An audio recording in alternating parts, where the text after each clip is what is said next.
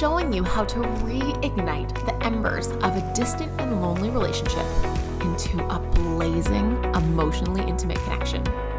I'm your host, Amber Dawson. I'm a psychologist, author, and speaker. A few of my favorite things are my husband, grapes, and my adorable little dog, Riggs. Now let's learn how to create a soul crushing love that lasts. Hit subscribe in your podcast app so that simply by listening, you can rekindle your relationship by pouring a little gas on your relationship ember.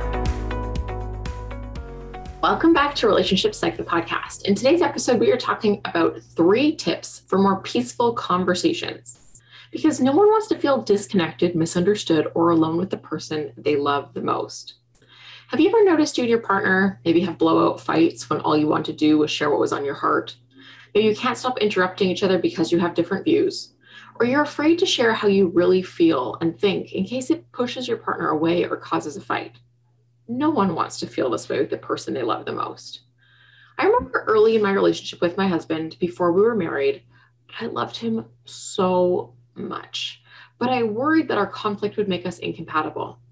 We had very different styles. I wanted to talk about things. I didn't mind a little aggression or raised words, whereas he preferred to not talk about things at all or keep it very, very calm. We both had to make some changes so that we could bridge the gap between our different communication styles so that our relationship could work. It took intentional effort. Here are the three biggest mindset shifts I had to make so I could have a better connection with my partner. I mean, naturally, we all go into relationships thinking that our way of doing things is right or the best way. And I had to make some changes so that I could be a better partner for him. It was about making changes for shared gain. So a little bit of personal sacrifice so we could have a better relationship together. That meant he had to make some changes too. So if you have felt this way, we are going over three tools for more peaceful conversations in your relationship. The first tool is remembering why you got together in the first place. Nobody starts dating hoping to break up. So remember why you chose the person you chose and keep that at the forefront of your mind, even when you're upset. I know it's hard to do, but sometimes that moment in time can override the big picture. And it's so important to keep the big picture in mind when we're dealing with a bump in the road. So if you think of your relationship as like a war, and you're trying to win the war, what's the war against? Time, outside stressors, little conflicts. And you want to remember that sometimes you have to lose the battle to win the entire war. That way, you two can be happy. And so you have to think about strategically what are the things you want to fight through and what are the things you want to let go.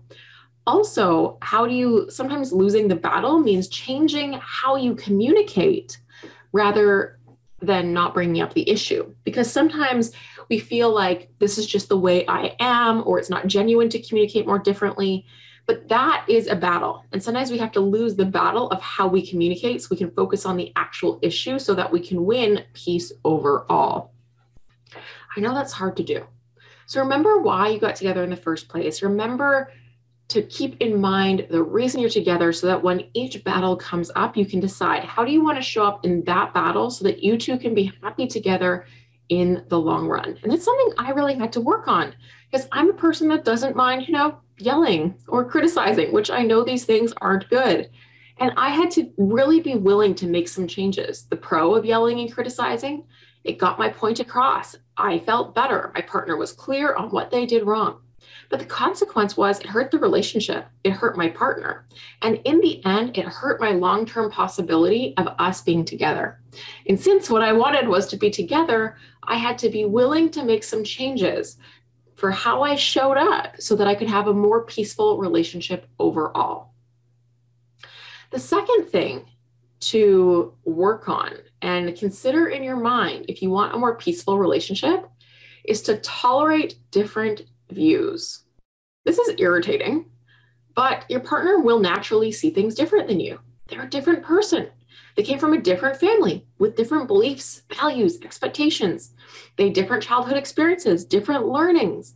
And because you are different people, you will naturally have different views on things. This is normal. So normal. Can be irritating and normal. So hopefully you picked a partner with similar views about enough things that you can get along most of the time. And then there's going to be the places where you don't see things the same. We have to learn to tolerate, or if you can, accept their different view. The goal here is to just be curious about their view, seek to listen and not judge. Because when we get judgmental, we want to dig in our heels, point out how they're wrong, maybe persuade them to see things differently. Ah, that's just going to cause a fight. It's just going to cause a fight. I love some of the research by John Gottman that says only 31% of relationship problems are solvable and 69 are going to be perpetual because we're different. What I hope this helps you understand is you're going to have problems in your relationship. Choosing a relationship is choosing the problems you want, and you have to tolerate those. Ugh, it's so hard to do. So, to have some peace, we have to work on internally tolerating the things we don't always love hearing from our partner. Irritating, but it's going to help us to keep the peace. The last tool I want to talk about today is repairing in order to keep the peace. The peace. All couples are going to have missteps. We're going to have little blips. We're going to have little fights. This is normal. We want to do two things. One, work to minimize the impact of the missteps. So for me, I had to work on yelling uh, because that was just only going to hurt things. I needed to make there be far less missteps as a result of that because it was eroding the peace and the happiness in my relationship over time.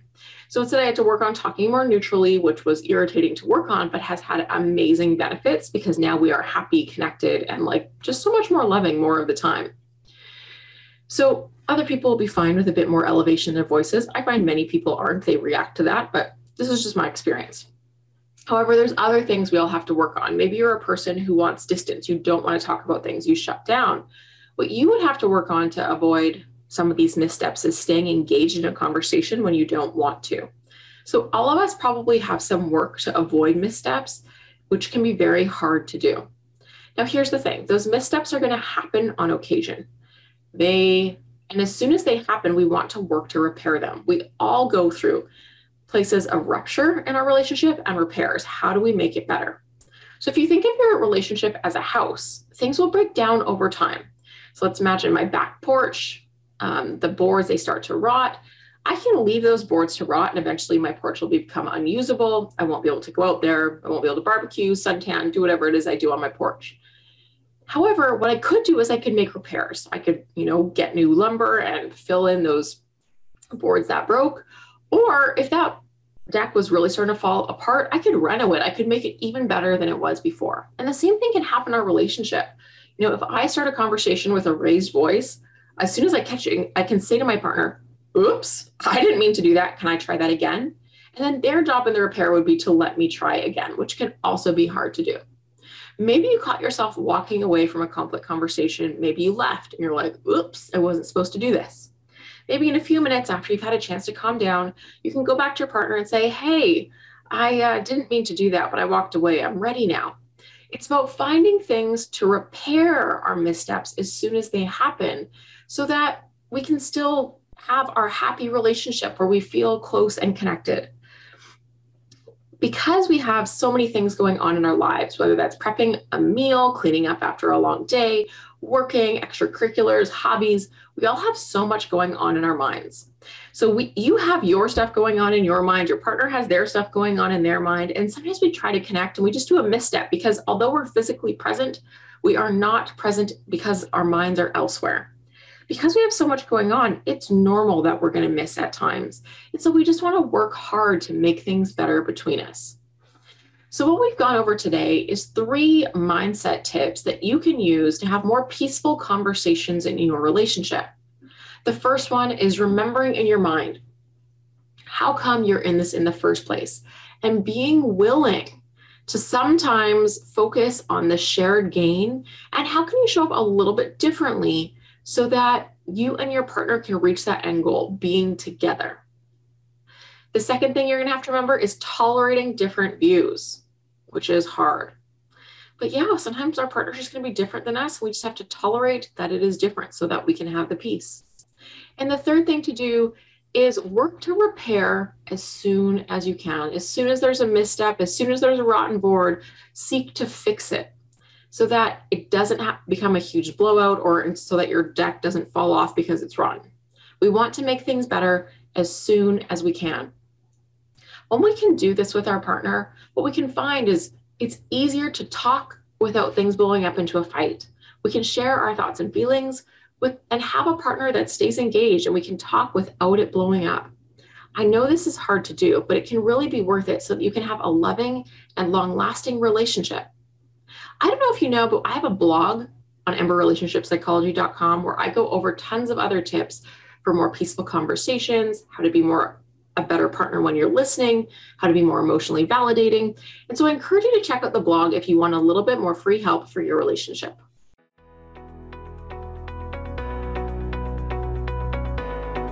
Thank you for tuning in to Relationship Psych, the podcast, put on by Ember Relationship Psychology.